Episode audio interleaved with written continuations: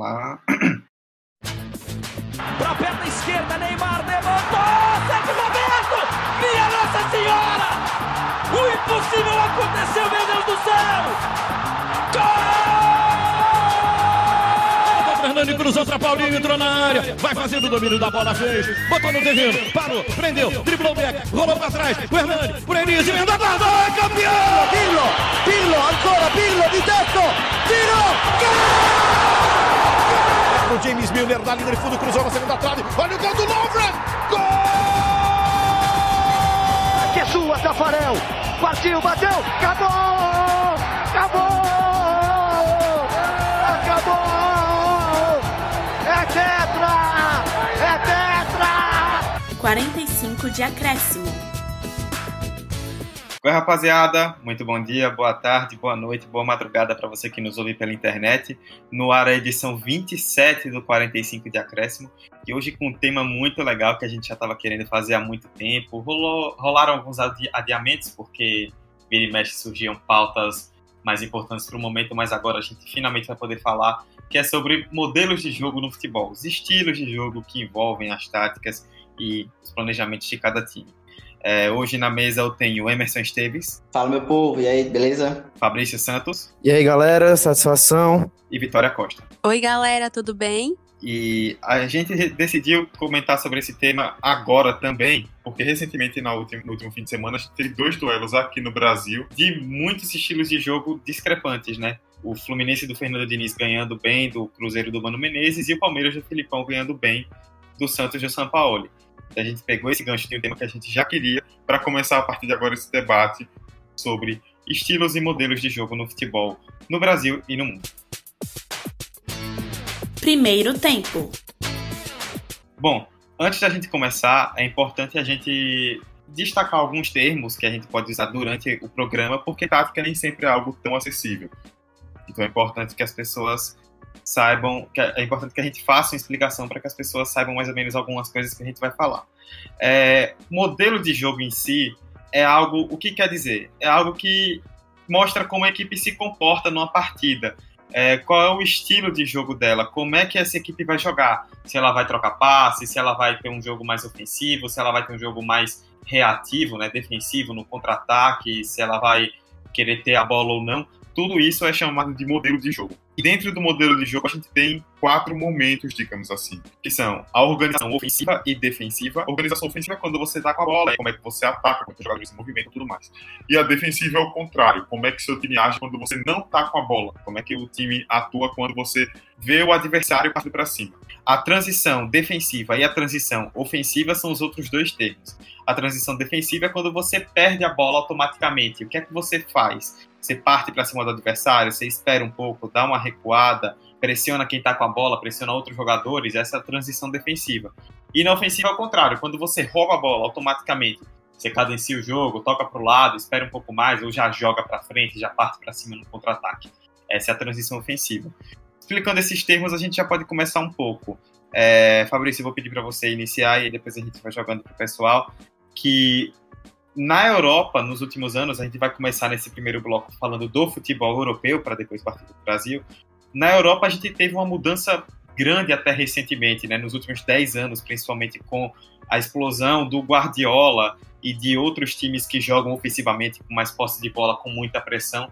A gente viu o modelo ofensivo se sobrepor mais ao reativo, ganhar mais espaço e times de destaque adotarem esse modelo. Sim, de fato. É é algo que vem sendo mais recorrente, mas eu acho bom pontuar, porque muitas vezes a galera, não necessariamente a galera da análise do futebol, mas o público como um todo que gosta de futebol, tem uma certa, um certo vício em tratar o jogo propositivo como o jogo correto, sabe? Como se existisse um jeito certo de se jogar futebol.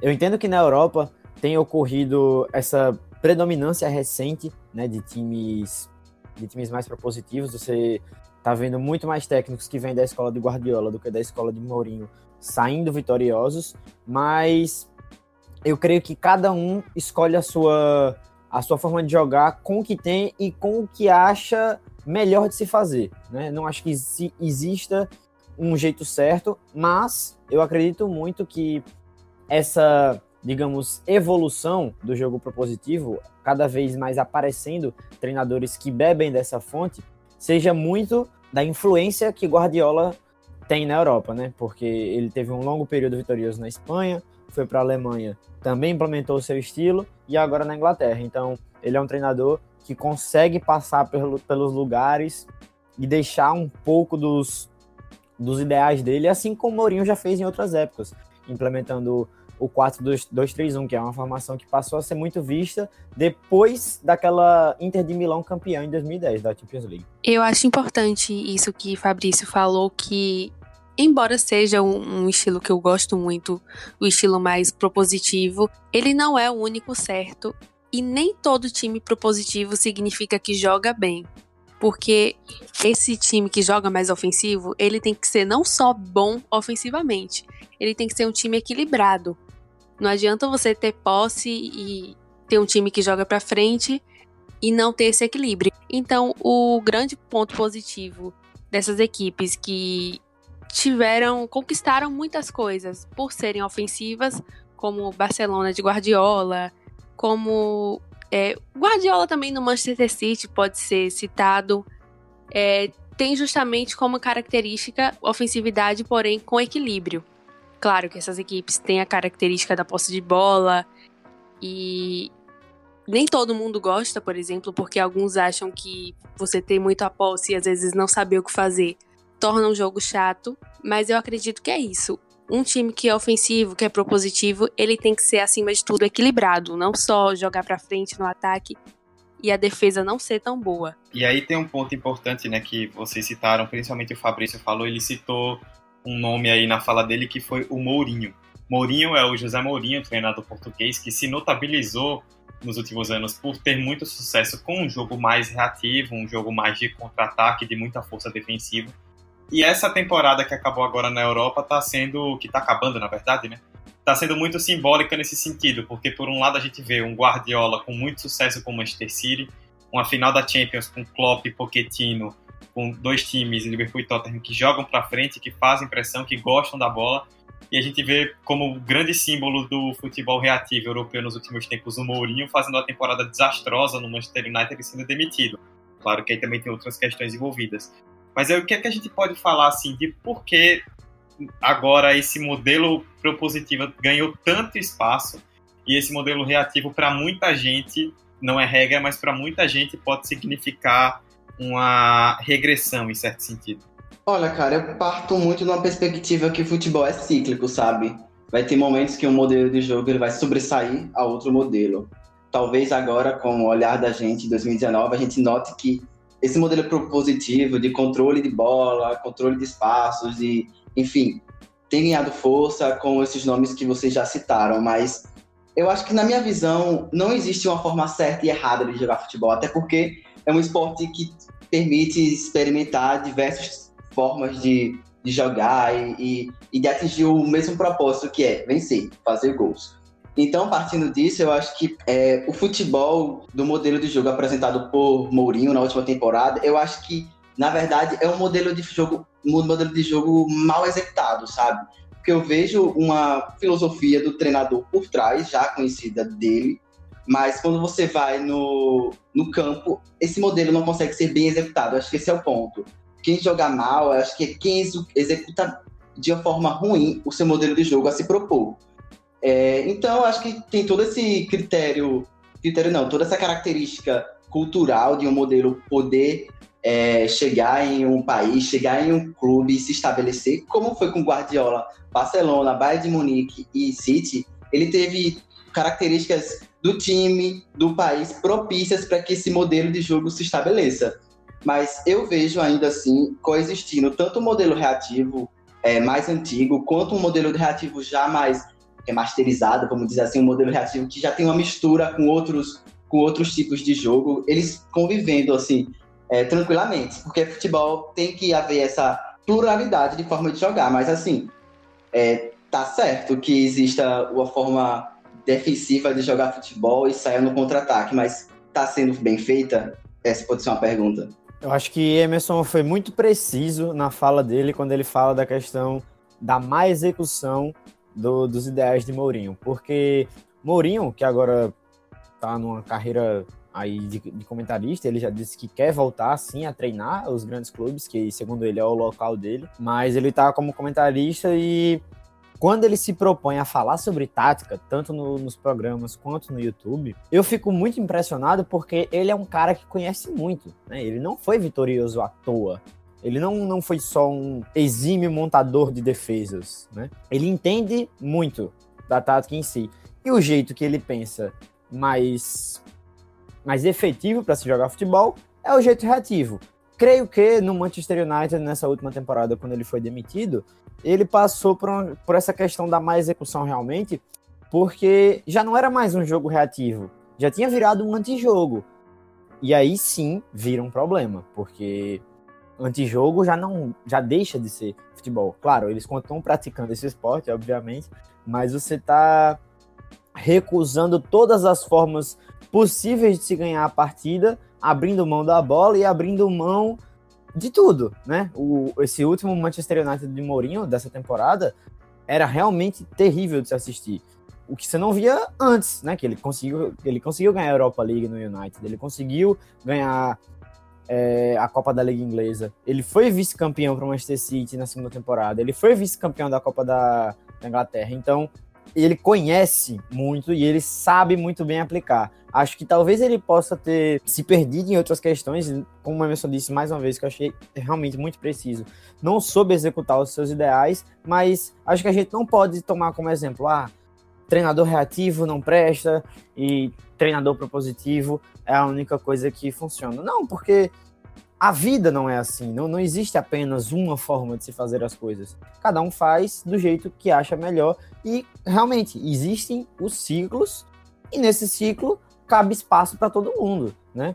Se um Tottenham de Pochettino, que é conhecido pelo, pelo seu jogo de posição, por ser um time de posse, conseguiu se classificar diante do, do City, se segurando mais um pouco, é plausível. O time dentro do próprio jogo existem variações. Não precisa ser necessariamente o tempo todo posse, pressão, berere, barará. Claro, tem a galera que é muito fã disso e vai prezar por isso na maioria do tempo. Mas a gente tem que saber distinguir que cada um enxerga o jogo de uma forma. É, Fabrício, você tocou num ponto legal é, que eu até queria passar para vocês a respeito disso, né? Que fala muito dessa questão de time ofensivo, time que joga para cima, é, time que tem a posse de bola, mas não é necessariamente algo igual, né? Não quer dizer que todos os times que jogam de forma ofensiva jogam da mesma forma. Isso varia muito do estilo de cada treinador e também das peças que você pode ter para aquele elenco. Né? Acho que isso já foi muito mais polado, principalmente daquela época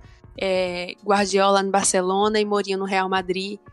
E aí tinha muito isso, estilo de Guardiola, estilo de Mourinho. E hoje em dia não. Existem muitas variações.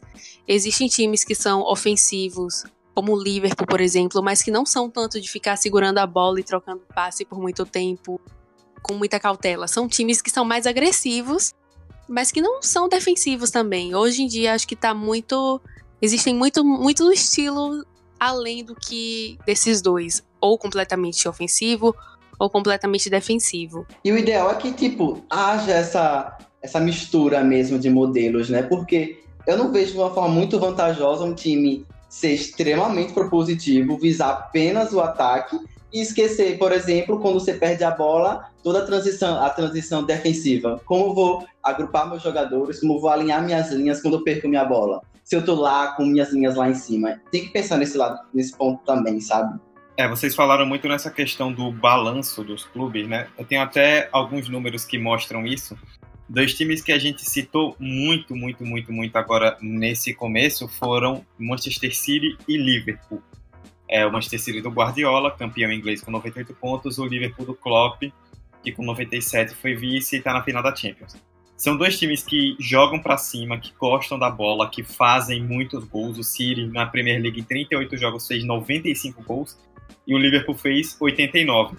Mas além de serem times muito fortes ofensivamente, máquinas de fazerem gols, foram as duas melhores defesas do campeonato. O Liverpool em 38 jogos tomou só 22 gols e o Manchester City 23, um a menos.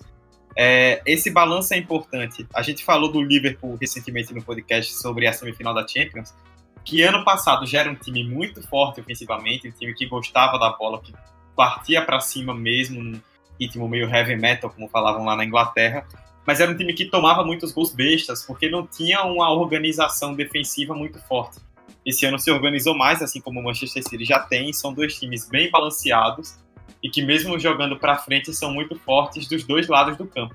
E aí é onde entra aquela questão que que Vitória mencionou do equilíbrio, né? Porque o Liverpool da temporada passada, eu via muita gente falando de como o Liverpool jogava bonito, de como era um time que realmente gostava da bola, mas era um time que tomava gols, ficou no terceiro lugar na Premier League, chegou na final da Champions, mas não foi campeão. Então, assim, o time era desbalanceado. Mesmo já ali com a chegada do Van Dijk, que já deu uma solidez maior para o time, o time ainda cometia certos vacilos. Porque é como dizem no mundo dos negócios, né?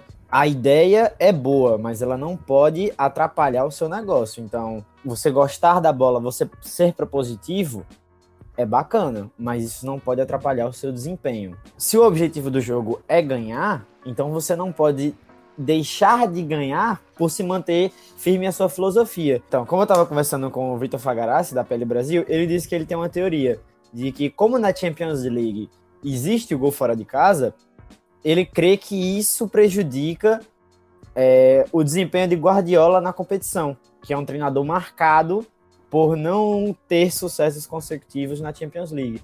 Porque como o time não abre mão da filosofia, e eu não estou falando que dá abrir, mas sim permanecendo na ideia de ser algo balanceado e que funcione da melhor forma possível, então como o time tá ali sempre dentro da filosofia, acaba tomando gols dentro da sua casa, o que normalmente facilita na sua eliminação. Então eu queria saber o que vocês acham com essa reflexão, no mínimo curiosa. Eu concordo. Isso também, digamos que se encaixa com uma teoria minha de que geralmente times propositivos, eles se dão melhor em campeonatos de ponto corri pontos corridos e não tanto assim nos de mata-mata. Assim, analisando e pesquisando sobre, eu percebi o quanto esses times que propõem mais o jogo, eles acabam se dando bem em um, um, campeonato mais longo, que geralmente é o de pontos corridos. É diferente dos times mais reativos, que exige um preparo físico maior, porque tem que correr mais. E o time que tem a posse, ele acaba um pouco mais relaxado do que isso. Então eu acredito que eles têm esse, essa vantagem nos pontos corridos e o que não acontece no mata-mata, porque se a gente perceber os times que são mais reativos e que jogam no contra-ataque, eles acabam arriscando mais e quando você arrisca, você pode estar mais exposto, mas você também pode criar mais chances e justamente por se defenderem bem, geralmente times mais defensivos não tomam gol em casa, acho que a gente pode notar isso. E acho que por isso acaba se dando bem e acontece casos como aquele Chelsea de 2012, que não era o melhor time, mas se defendia bem e não perdia muito em casa, e isso facilitou muito na conquista da Champions, por exemplo. Daí vem a importância da variação tática, desse jogar é, pontos corridos, você tem um modelo de jogo pré-estabelecido e você enfrentar um outro clube numa competição mata-mata e readaptar esse modelo sem que perda suas características para disputar essa competição que requer outro nível de atenção, de concentração, enfim. E só para não me perder o raciocínio quanto ao Liverpool de Klopp, eu acho que uma das características para o modelo de jogo que foi implementado pelo treinador, que não funcionou no ano passado e que a partir desse ano as coisas se ajeitaram e, eu pude ver resultados efetivos, foi a característica dos jogadores que ele tinha à disposição, principalmente defensivas, porque com a chegada de Van Dijk e de Alisson, ele tinha uma, uma solidez defensiva que possibilitava que o time avançasse suas linhas, e que impressionasse lá em cima a todo, a todo momento, mordendo o pescoço dos, dos, dos, dos jogadores adversários, esperar a bola e sair em velocidade. Enfim, eu acho que as características dos jogadores também é outro fator importantíssimo, importantíssimo para que o modelo de jogo seja aplicável. Porque não adianta querer um modelo propositivo tendo jogadores com características essencialmente defensivas, sabe? E o oposto também se vale. E, e a importância só para complementar o que Vic falou quanto ao Chelsea, é a importância do, do, time reativo ele ser efetivo. Ele vai ter poucas chances, poucas chances de recuperar a bola. Ele vai ter sempre com a bola o adversário, ele vai estar sempre sob pressão defensiva, uma falha defensiva, um espaço cedido é uma chance de gol adversário. Então, o quanto mais ele for efetivo, melhor. Por isso que realmente esses times mais reativos com aquela fama de ser um time que tem sorte, porque quando a gente olha as estatísticas, às vezes são dois chutes ao gol contra nove do adversário e eles ganham por 1 a 0 É só isso mesmo que eu queria pontuar. E é interessante também a gente falar sobre a questão tática, porque times é, defensivos, reativos, eles geralmente jogam só com dois atacantes. Tem que ser dois atacantes que são muito, muito precisos, que acertam muito o gol. Então, acho que realmente a grande característica de times reativos que deram certo é, geral, é justamente essa, de conseguir ser efetivo. É, só uma coisinha que eu quero tocar antes da gente pular de bloco. Emerson falou lá no começo que é importante a gente destacar essa questão dos ciclos, né? Que agora o futebol propositivo, principalmente na Europa, está em alta, mas não quer dizer que vai estar assim para sempre. A gente teve um crescimento disso lá atrás com o Cruyff, e no Ajax e no Barcelona. Depois, no começo dos anos 90, a gente teve uma ascensão maior do jogo um pouco mais reativo. Agora o jogo ofensivo volta com mais força. Varia muito entre ciclo, em qualquer esporte, né? Você tem uma evolução do ataque e a defesa vai tentar evoluir para superar. E depois o ataque vai tentar evoluir normalmente, isso é natural. E também varia muito, acho que a gente pode tocar nisso no próximo bloco, do clube e do estilo que cada clube quer. Eu quero encerrar com uma frase que o Delict, zagueiro do Ajax, usou na última semana, na festa do título holandês. O Ajax, que ficou notabilizado na Champions esse ano e na, no campeonato holandês por ter um futebol muito ofensivo e muito para cima, jogar muito com a bola. E o Ajax tem como grande patrono o Johan Cruyff, né, pai assim do jogo ofensivo na Europa. E ele usou a seguinte frase: "O mais importante é que mostramos a todos do que o Ajax se trata e que tipo de cidade Amsterdã é. Mostramos a todos o que representamos. E isso é o futebol ofensivo. Mostramos a todos que o homem lá de cima queria ver e o que ele esperava de nós. O homem lá de cima é o Cruyff. Então existe essa visão em determinados clubes de que tem que ser aquele modelo e já se trabalha desde o começo para que todo mundo siga isso e que isso seja trabalhado de forma efetiva durante gerações. Ô Dudu, antes de passar para o próximo bloco, só para pontuar, eu acho que uma palavra que tem que estar no imaginário do ouvinte aqui do 45, quando vai se discutir modelo de jogo, é contexto. O contexto é, holandês propicia que o modelo do Ajax seja repercutido e que seja efetivo, enfim, ao longo dos anos, não é desde hoje. Então, o contexto regional, o contexto local é importantíssimo. Segundo tempo. Bom, na primeira parte a gente falou do futebol europeu, mais especificamente, de uma propensão maior dos times com que jogam mais com a bola, de times mais ofensivos. E agora a gente vai falar do Brasil, onde a gente vê, tem visto nos últimos anos um movimento um pouco contrário, times mais reativos, times que não necessariamente propõem o jogo sempre, ganhando sucesso, conquistando títulos importantes e fazendo nome no cenário nacional. O, são vários times que têm se destacado nisso, como o Cruzeiro, o próprio Corinthians e também o Palmeiras, apesar do elenco muito forte ofensivamente que tem, tem se caracterizado por um jogo mais nesse sentido. Aí eu queria que a gente falasse um pouco mais especificamente desses times, né, de como grandes equipes, que em alguns casos têm elencos muito bons, mas que ainda assim se propõem a jogar um futebol mais reativo. Não que necessariamente isso seja errado, mas é algo que tem sido muito criticado por aqui. Bom, eu acho que essa crítica parte muito de uma visão do que o brasileiro acha do que é um futebol bem jogado, né? Do que foi construído, do que deve ser feito para que o futebol seja bem visto. É, que é um jogo para cima, propositivo, de ataque, de drible, enfim. E quanto que o time do, Palmeiras, de Scolari, que é estrelado, com nomes milionários, inclusive, é, é um time que se propõe em deixar a bola com o adversário dificilmente o Palmeiras vai ter mais posse de bola que o adversário. E dessa forma, recuperar a bola e sair em contra-ataque de forma rápida e, e, eficaz e efetiva. Eu, essa palavra que eu vou bater com essa nova era de Filipão, ela é muito efetiva. Você pode criticar algumas atuações que realmente o time não foi bem, mas o modelo do Palmeiras ele consegue se sobrepor a outros modelos propositivos, inclusive. É, eu acho isso muito importante frisar que é, o time ele tem peças que acabam dando suporte para que esse modelo seja imprimido. Tem um Zé Rafael que consegue transitar pelo meio campo perfeitamente, é tipo um motorzinho, sabe? Volta pela defesa, vai pelo lado, ataca com os laterais. Tem um Dudu que faz o mesmo papel. Então tem peças que possibilitam isso, além, além de ter uma zaga super sólida, menos vazada do Campeonato Brasileiro atual, é, inclusive do último Campeonato Brasileiro que o time saiu campeão também. Então, um time que está 28 jogos sem perder, eu acho que por si só eu posso afirmar que o modelo de jogo que o Filipão é, implementou no Palmeiras é um modelo de sucesso. Você pode questionar algumas atuações, se são vistosas, ao que o pessoal tem aqui no Brasil como imaginário de futebol bem jogado mas que é um futebol efetivo, ele é. Bom, sem falar nesse momento especificamente de nenhum time, é, Dudu afirmou que aqui no Brasil realmente o, um sistema de jogo mais defensivo se sobressai e eu tenho uma opinião pessoal sobre isso, que esse futebol mais defensivo ele predomina porque é mais fácil jogar quando há espaço no contra-ataque, depois que a equipe adversária bagunçou um pouquinho porque estava atacando e perdeu a bola. E criar espaço é muito mais complicado, exige muito mais, é, especialmente taticamente. E, claro, que para você conseguir criar uma equipe equilibrada taticamente exige mais tempo.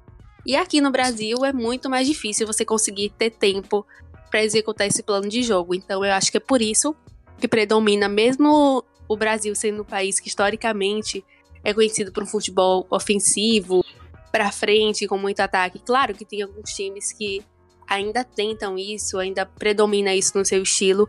Mas é claro que a maioria não.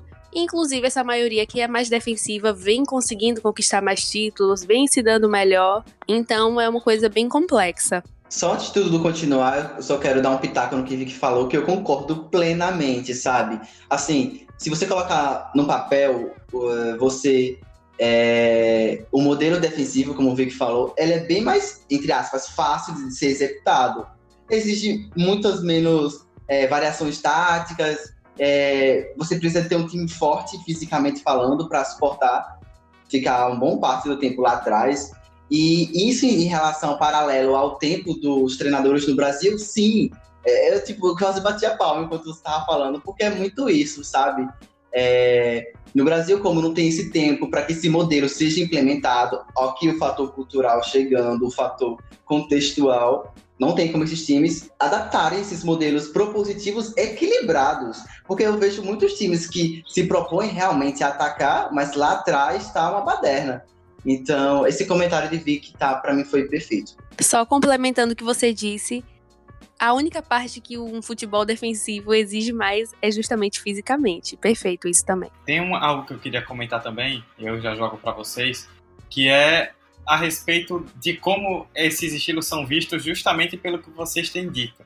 É, eu não sei se é uma impressão minha, talvez seja.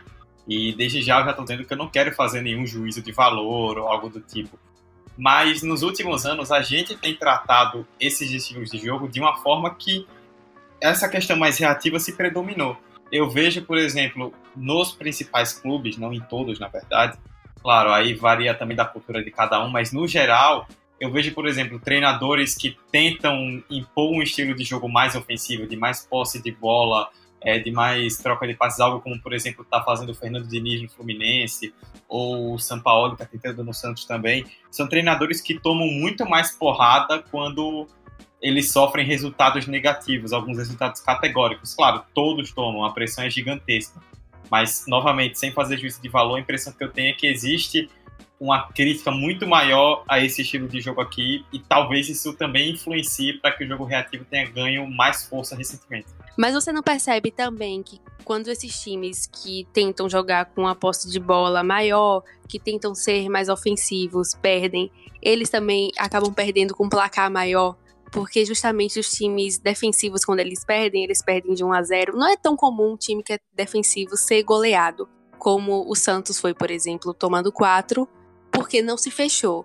Porque o treinador tentou manter o estilo de jogo. E isso também vai acabar acontecendo novamente com o Santos, com o Fluminense, que são times que estão com um treinador que chegaram agora e ainda estão desenvolvendo um, um tipo de jogo mais ofensivo. Então, não vai deixar de acontecer goleadas com esse time, com esses times. Então, por isso que eu acho que a imprensa bate mais. Claro que também talvez exista uma implicância. Não sei o que vocês acham sobre isso também. Eu creio que sim, rola uma implicância muito grande e por aquilo que a gente tocou no começo do podcast, porque parte da imprensa brasileira é, vai do ponto de que o jogo reativo é um jogo errado. Friso muito isso quando eu quero falar sobre essa parte do futebol, que não, não é errado.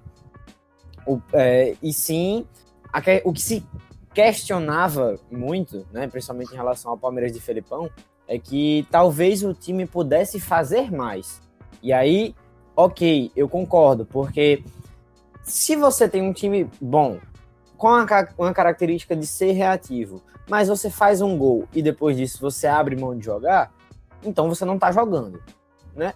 O problema não é ser reativo, o problema, no meu ver, e que gera esse senso comum de que o jogo é ruim aqui no Brasil é de que ninguém parece querer ganhar, né? De, de tanta gente querendo se defender, ninguém parece querer ganhar. Eu sei que o material aqui no Brasil é, é pior né, do que na Europa, a qualidade dos atletas não é a mesma, e muitos treinadores têm que jogar desse jeito para conseguir se equivaler às equipes grandes. Por exemplo, o São Paulo de Aguirre do ano passado não era o melhor time do Brasil, estava longe de ser mas passou por muito tempo na liderança, porque a Aguirre conseguiu montar um time muito bom para ser reativo. O time dificilmente tomava gols, dificilmente dava espaços, e no primeiro espaço que o adversário desse, o time faria o gol. Isso é bacana, porque é a forma que o técnico enxerga que o time tem que jogar e enxerga também que é essa a realidade do clube. Claro, quando você pega um elenco melhor como o de Palmeiras e de Flamengo, vai se cobrar mais de desempenho. Mas não necessariamente um time tem que deixar de ser reativo para ter um desempenho bom, porque um time reativo também cria oportunidades. Ele só é um time mais comedido. E aí a gente entra. Acaba sendo um, um, um ciclo, né? Porque o estilo de, de, de jogo ele tem que ser o mais eficaz possível para quem está implementando ele. Então, acho que o que tem que se prezar é realmente o equilíbrio e a melhor forma de você conseguir ganhar a partida. É, vocês comentando agora me lembrou muito aquela frase que eu sempre ouvia quando assistia jogos lá em casa, e acho que todo mundo aqui deve ter passado por essa situação, é aquela famosa, jogar bonito e perder ou jogar feio e ganhar? Bicho, se você jogar bem e bonito, você vai ganhar sabe? Independente de qual modelo você esteja jogando, reativo ou propositivo, sabe? Se você, se você se propor a executar bem o seu modelo, você vai ganhar, provavelmente. Vai haver as, as exceções aí na história. É, tem vários exemplos aí que a gente poderia citar. E eu vejo ainda a mídia brasileira endeusando muito os times que priorizam esse modelo propositivo, sabe? Como se fosse a exceção. Porque realmente, se você parar para notar dos 20 clubes da Série A, dos, daqueles que se propõem a fazer um jogo propositivo são minoria. Mas aí vocês têm que ver outra questão. Jogadores de qualidade para cumprir essa função de, de ataque, sabe? Então, é uma análise, tem que ser comedida essa análise aí, tem que ser balanceada, porque não adianta a gente cobrar é, de que os times brasileiros sejam propositivos, sejam priorizem o ataque sempre, se eles não têm jogadores de qualidade para suprir essas necessidades. E quanto a, ainda voltando à mídia, eu ainda acho que eles batem ainda muito nos times que preferem esse jogo mais defensivo e que buscam o, ataque. Eu vejo muito o exemplo do caso de Filipão, um exemplo assim claríssimo, sabe? É um modelo de jogo que é definido, tipo, o Palmeiras nunca passou por essa fase de, ah, deixa eu definir agora o meu modelo de jogo. Não, desde 2018 o Palmeiras tem essa proposta de vou deixar a bola com o adversário, vou recuperar a bola e vou partir para o ataque. E eu vi que a mídia insistiu, bateu muito na tecla, principalmente com as más atuações do time, ou então quando os resultados não vinham, o que era exceção. Então, enquanto que nos modelos propositivos, vi que falou bem, né? É engraçado que quando esses times perdem, normalmente é por, por placares elásticos. Justamente por não ter esse equilíbrio que tanto Fabrício quanto Vitória já tocaram aqui no programa. Então, eu vejo, eu tava comentando aqui com os meninos, a mídia brasileira, ela é hipócrita, sabe, em certo nível.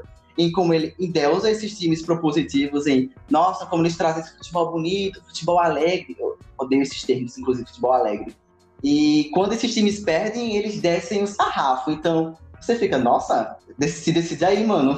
Eu acho interessante essa questão da hipocrisia, porque isso está muito ligado ao resultadismo que existe aqui no Brasil e atrapalha na análise do jogo, né? Porque eu vejo muito que há uma falta de vontade para aprender as coisas novas. Porque o futebol, assim como tudo na nossa vida, ele evoluiu, ele mudou e a cada vez mais ele vai continuar mudando. O jogo de hoje não vai ser o mesmo jogo de amanhã.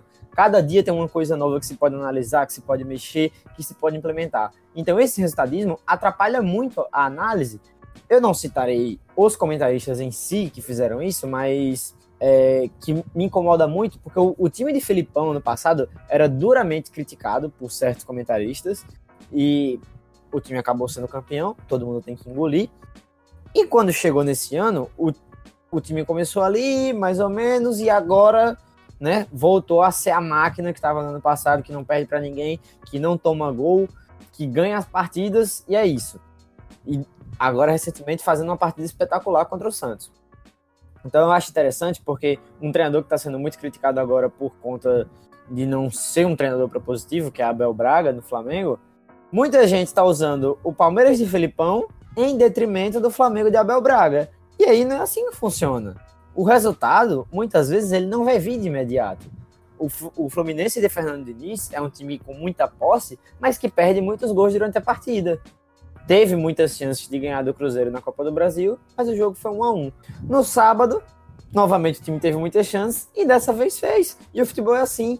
O jogo ele vai evoluindo de acordo com os ideais. E essa mania que a imprensa brasileira tem de só analisar o resultado, porque o que a gente vê muito é, ah, não vamos analisar só o resultado, vamos dar tempo aos treinadores, vamos deixar eles trabalharem. Mas na primeira sequência ruim de resultados, já tá lá a manchete no programa, criticando o treinador, criticando a forma como ele joga, perguntando se já é hora de, dele sair. Então, assim, o jogo no Brasil não evolui muito por causa disso, porque a gente mesmo que faz parte da imprensa não deixa a coisa acontecer, sabe? Por, por, aquela agonia de ter logo o resultado. Ah, com certeza. A gente, a gente como jornalista, a gente tem que. Ana, jornalista, analista, comentarista, a gente tem que se despir dos nossos preconceitos, velho. Quando vai analisar esses modelos de jogo. Não adianta eu estar aqui na minha posição, confortável, analisando de uma forma estritamente parcial, do que aconteceu nesse jogo e levar para o contexto todo. Eu acho válido que se critique. Eu fui critiquei Filipão quando atuou mal. Ok, eu vejo o modelo de jogo, mas ele está mal executado, sabe? É normal, é natural que isso aconteça.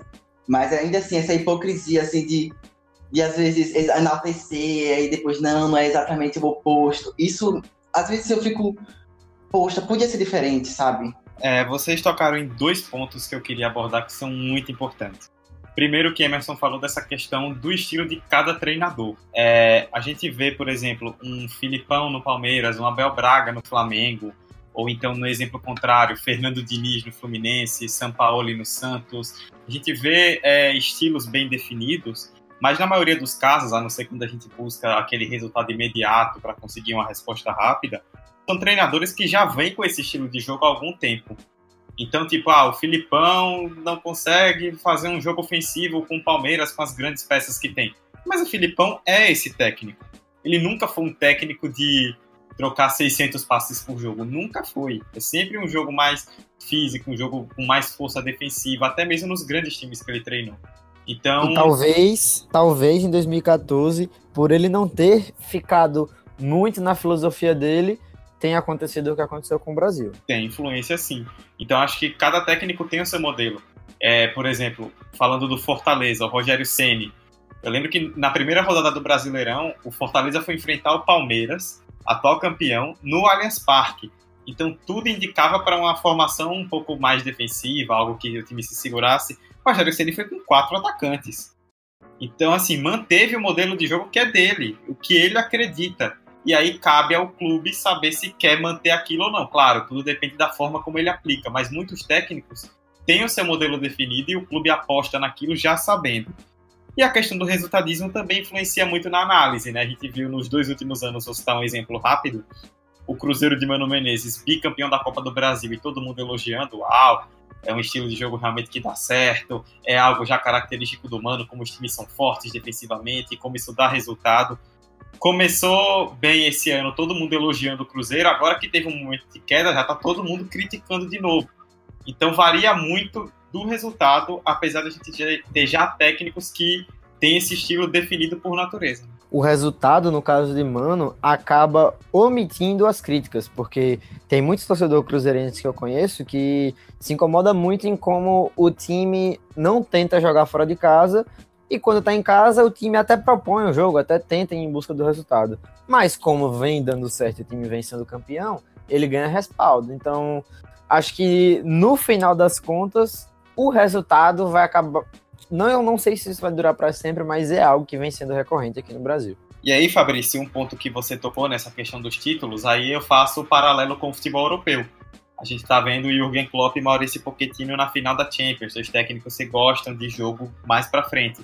Mas são dois técnicos, o Klopp está no Liverpool, se eu não me engano, há quatro anos e o Pochettino há cinco, algo assim, não vou lembrar agora exatamente, e que não ganharam nenhum título.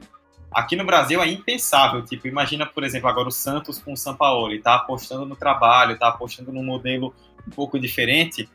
Mas se ele ficar três anos no cargo e não ganhar nada, pode ter certeza que vai sobrar para ele. Isso se ele chegar até lá. Então, não fica Brasil, nem um ano sem três ganhar. Três anos, bicho. É, três não, aqui no Brasil. Seria tá sendo muito otimista. É. Três foi um número que eu usei, assim, por ser um técnico de fora.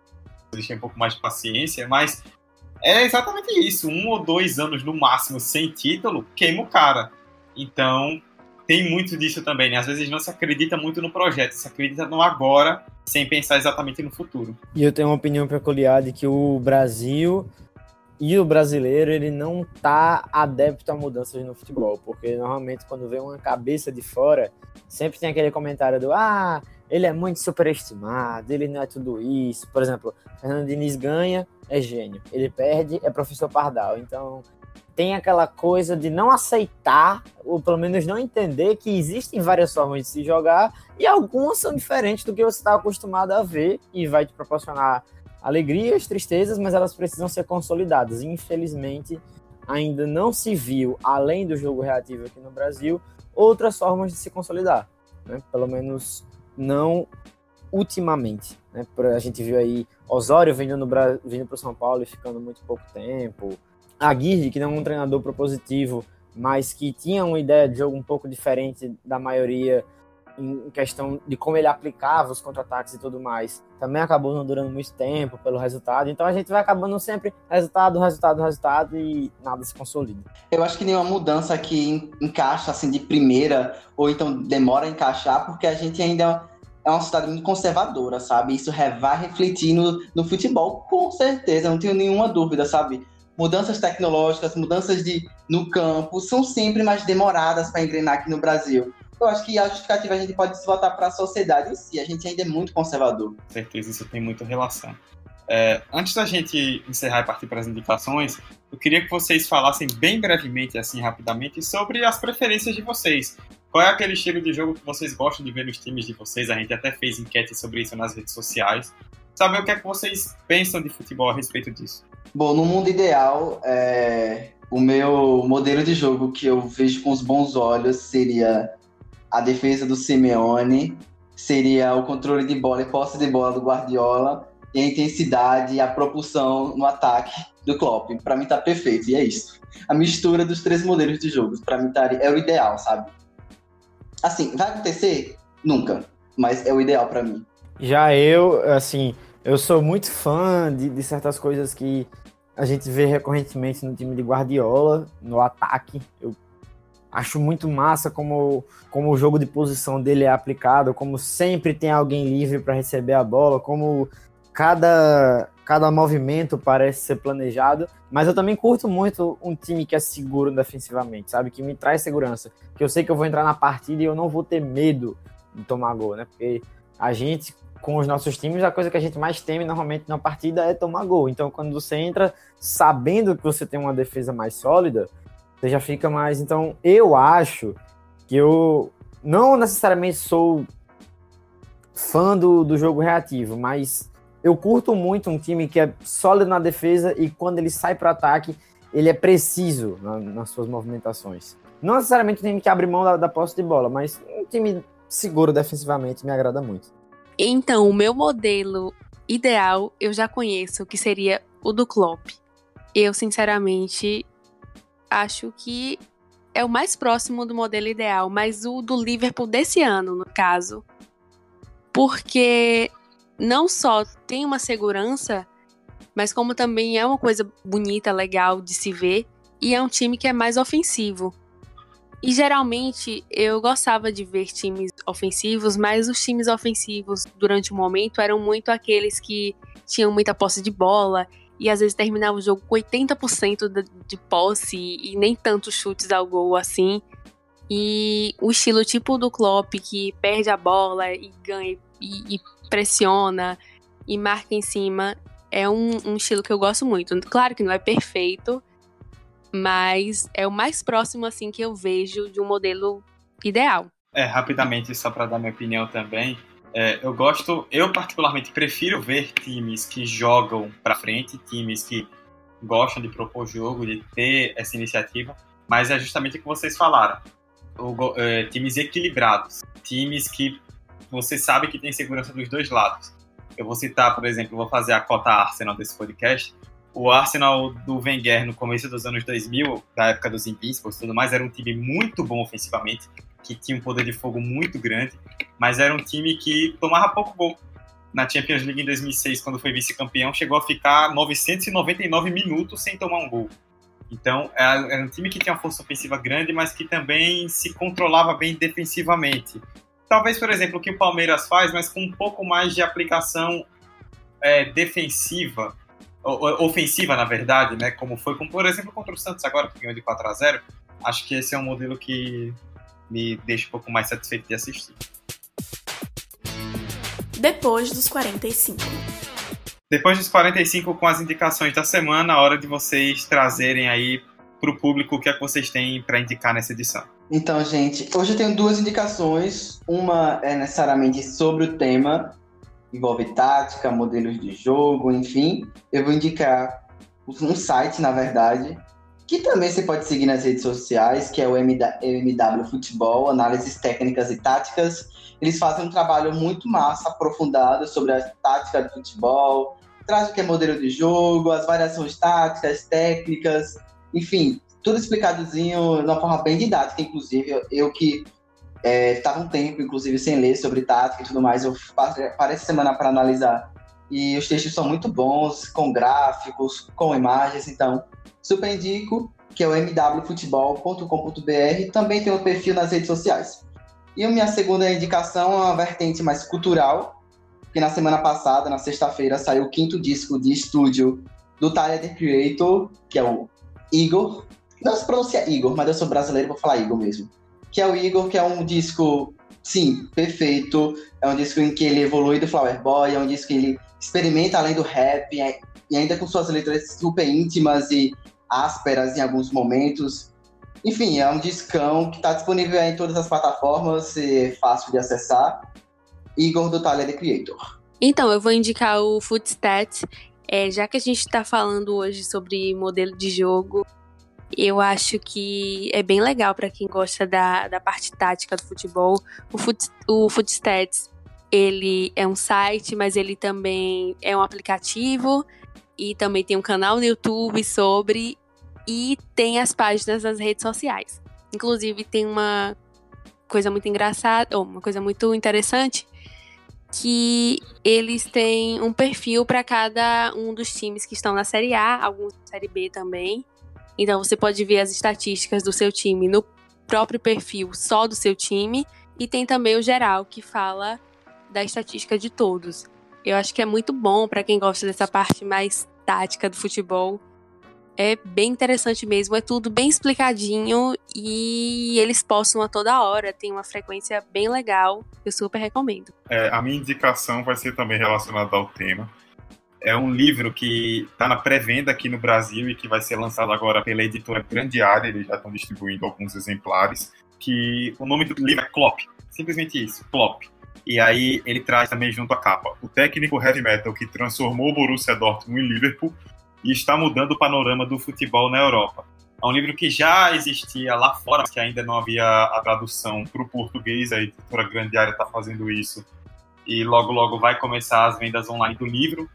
Então, para quem gosta de, de ler sobre futebol, ler sobre táticas e estilos de jogo, e quiser se informar mais sobre isso e também saber mais da história do próprio Klopp, como ele chegou a esse sucesso de hoje, certamente vai valer muito a pena e é, vale dar uma olhada nisso, porque vai vir um livro bem legal por aí.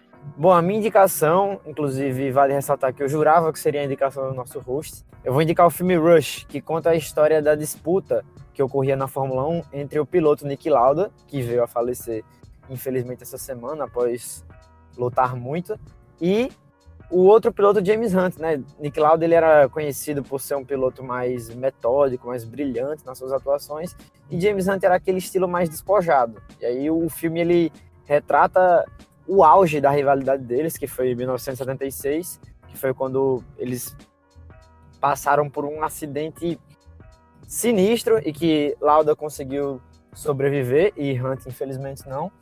Então, essa é a minha indicação, né, como forma de homenagem a Nick Lauda, que nos deixou essa semana. É, não foi minha indicação porque eu, a princípio, estava pensando em manter algo mais relacionado ao tema, mas Nick Lauda é um monstro e merece todas as homenagens possíveis. Esse filme é um filmaço, então eu endosso a indicação que quem quiser assistir vale muito a pena.